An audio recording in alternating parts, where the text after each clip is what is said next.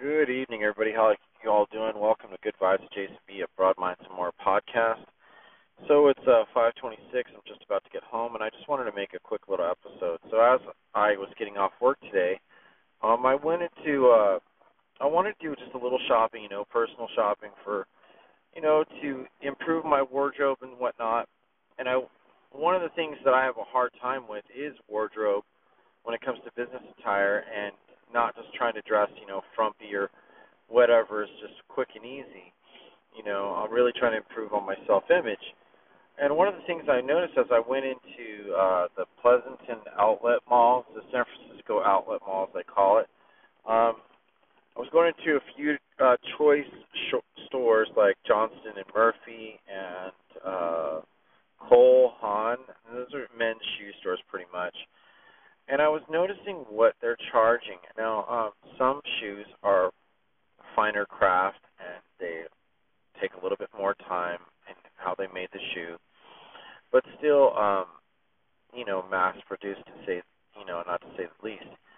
And as I was listening to the salesman try to, to tell me about the type of leather the shoes are made out of, you know, you know, the more you spend, the higher the quality, the better the comfort, the better design and I'm a firm believer in you know craftsmanship. So as I was listening to this guys and I was looking at the price tag, it's like you know the lowest I think I saw a shoe was like 129, and the most expensive I saw was 450 dollars. Now I don't have that kind of budget, but as I went to Cole Haan's outlet store, I was noticing 150, uh, 200, 250, 300 dollars per shoes, and some of these uh, men's casual shoes were made. They had rubber soles, and I was like, how is this really craftsmanship?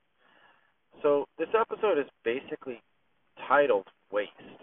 You know, um, in this day and age, and here in California especially, we are fighting for, or we we are wanting cheaper prices. We we are being priced out of our homes and and so on.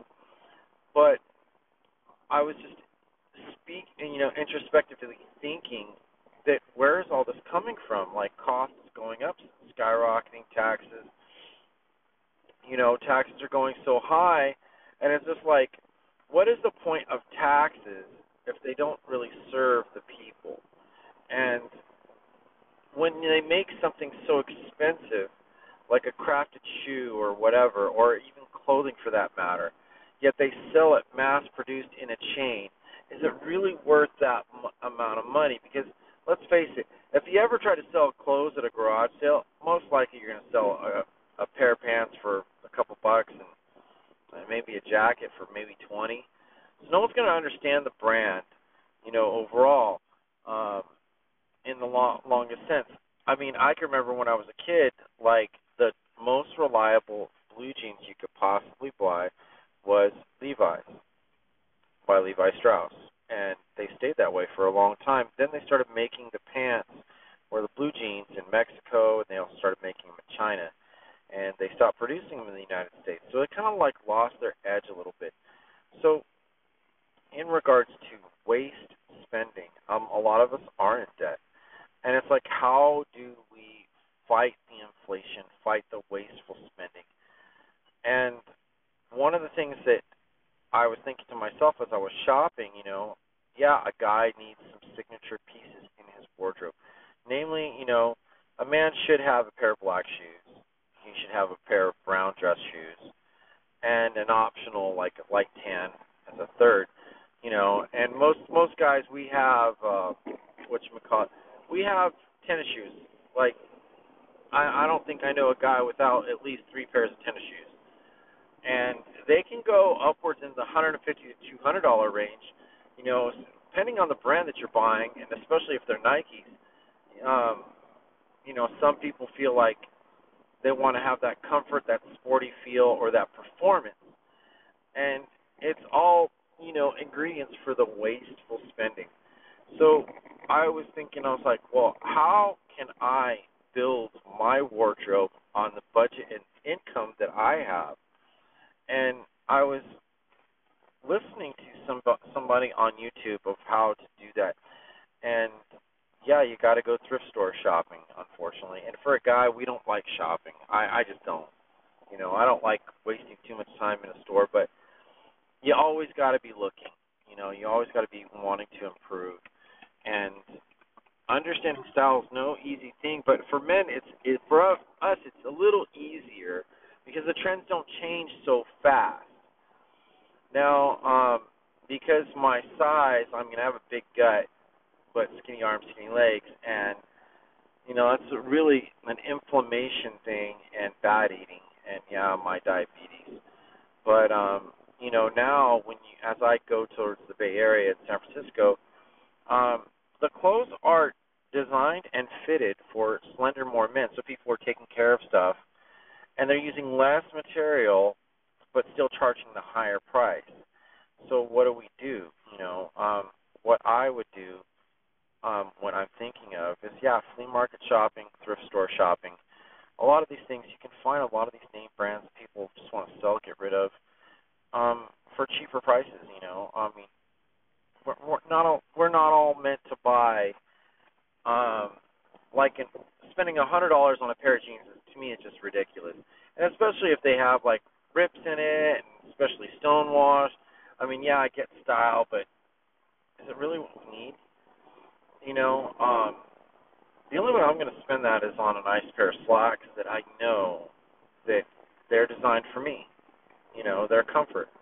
So, as I'm listening to people and who want to be entrepreneurs um, and people who want to excel and create a side hustle, and they don't want to spend so much, they don't want to be in debt so much. And I'm like, I'm all for them. But it's like, what are the spending habits that we have um, that create that excess and that waste? Because I'm thinking, in order to repair this country, we're geared to be spenders and not savers. And so, to change the mindset of people, um, to change an education level of people, to improve society and not import people like from other cultures to come be the creators, the the innovators um, from other countries to live here so much.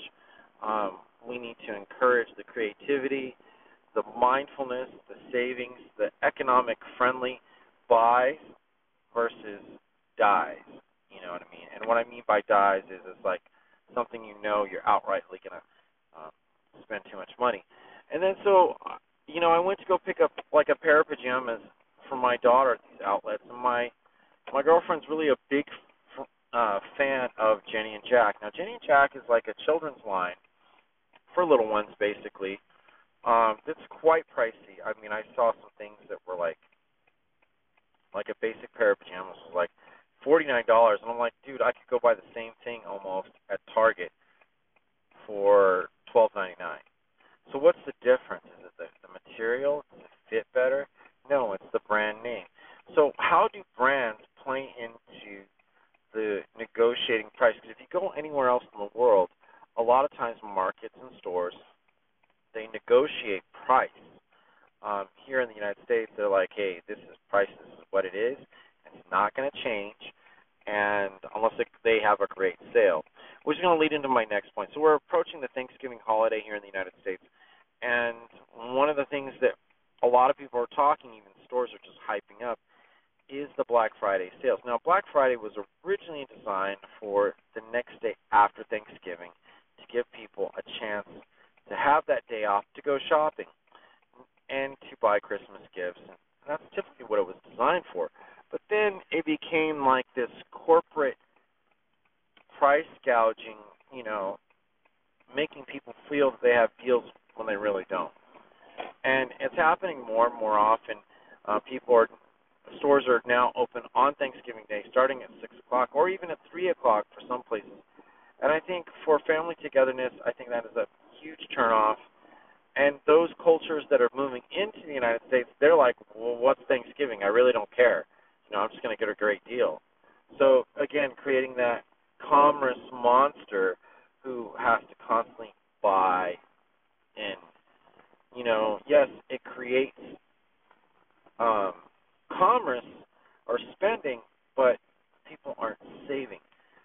And And what's what that's one thing that I notice about healthy countries with healthy economic systems is the amount of population that people are investing and saving. So how does that relate to waste? Well, if you're more of a spender, you're going to get rid of, you're going to buy more things, but you're going to end up getting rid of more things. And it's just like you work so hard for so little. So that's my little spiel for tonight. I just kind of wanted to talk lightly about this. I wanted to raise a little bit of awareness before we approach the Thanksgiving holiday. Uh, thank you for listening again. If you're on Apple uh, uh, Podcast, please give me a rating. Give me, you know, five stars. If you're on Anchor, leave me a clap or leave a comment. Tell me what you think. If you're on other avenues of listening to this podcast, such as Google Play, Spreaker, uh, what is it? Uh, uh, Google Podcasts. I don't know. There's so many different ones. You can find me on here. I just haven't, you know, gotten to the website part of it all and just really looked at it. But uh, you want to listen, you know, hey, drop on by to Anchor, add this, add the app, and you know, leave a comment. So uh, you all have just a great night. Okay, thanks. Hey everybody, welcome to Good Vibes Jason B. at Broad Minds and More podcast. It's early Friday morning, and there's just some things that are really uh, caught my interest right now. So the first thing that's caught my interest is, uh, you know, I don't like complaining about anything really, but um, Anchor has dramatically changed the format. And you know, usually I just go with it. I have no problems. You know, it's like, hey, it is what it is, and no problems. But you know, one of the things that I I really wish they hadn't changed about Anchor was when you would see, listen to other people's stations and then you would hear someone who would do a call in and they'd have something really cool to say. You like what they have to say and you'd like to find out more about their station, you know, see what kind of philosophy or whatever they have to say. Well, now in call-ins, you can't see um, as a listener who the call-ins are, and I don't know if it's protection of privacy or, or what, but it's it, it's really not cool. And then the also the other part that I, I don't like in the changes is like when you would see people who listen to your station, whether they applaud or not, um, you can't see who um, on Anchor has listened to you, which always helped me because sometimes I would call people back and you know, and I would just if I hadn't listened to their station a while, I just at least give them the decency and the respect, like, hey, thank you for dropping by and listening to my episode, you know, gratitude. So from what I see, it's like Anchor is trying to provide some kind of protection of your identity to a point and just make podcasts only. And it feels like they want to, or at least it seems like to me that eventually they'll get rid of call ins altogether. Which that's what made Anchor to me really appealing um, when I first started earlier this year. And ever since 2.0, it's just like been one change after the other. And it seems like, not, not to insult anyone, but Anchor's run by a bunch of, you know, kids who they got themselves started an app and now they have these all these probably fears of uh, copyright infringement and so on because i remember when people wanted to um, know, get paid for their stuff, they had to remove their music. At least that's what Anchor was telling you. And it was basically up to you, it's your responsibility. But then I guess there's discussions about how Anchor um, is really ultimately responsible because they are the platform. They give the ability to be able to, I guess you'd have to say, pirate the music, whether you make money or not. So it is copyright infringement. So the progression I've seen of the restrictions they offer now, I'm not liking. Like through my iPhone, I can't just post to Anchor only because there's some episodes I don't want to post to the rest of the world, but I do want to post on Anchor. And there's some things where I want to post everywhere. Well, I don't no longer have that ability. So now it makes me want to record less, so I I have to really pay attention to what's going on. You know, and it's something to keep in mind for all of us. You know, it's not something that we all have to take lightly. So, and I've also noticed since they've made these drastic changes, a lot of podcasters have just dropped off. Um, some really cool people that I wish they would continue their, their material, like the Psycho Man. Um, haven't heard from him in over a month. Uh, Katie Harrell with The Life. I know she's podcasting once in a while and pretty much making her stuff on uh, iTunes or Apple Podcasts. Um, and a number of others who just dropped off, you know, gone. So, with all that being said, it's it's a really interesting thing about how what Anchor is doing, where the direction they're going. Um, are they trying to make money off this, like in a large sum? Uh, I feel like the listeners have lost connection, you know, here on Anchor because there's lots of stations that really catch my interest, and some people are still going, and some people are just like, nah, this ain't for me. So I understand. So, what do you all think?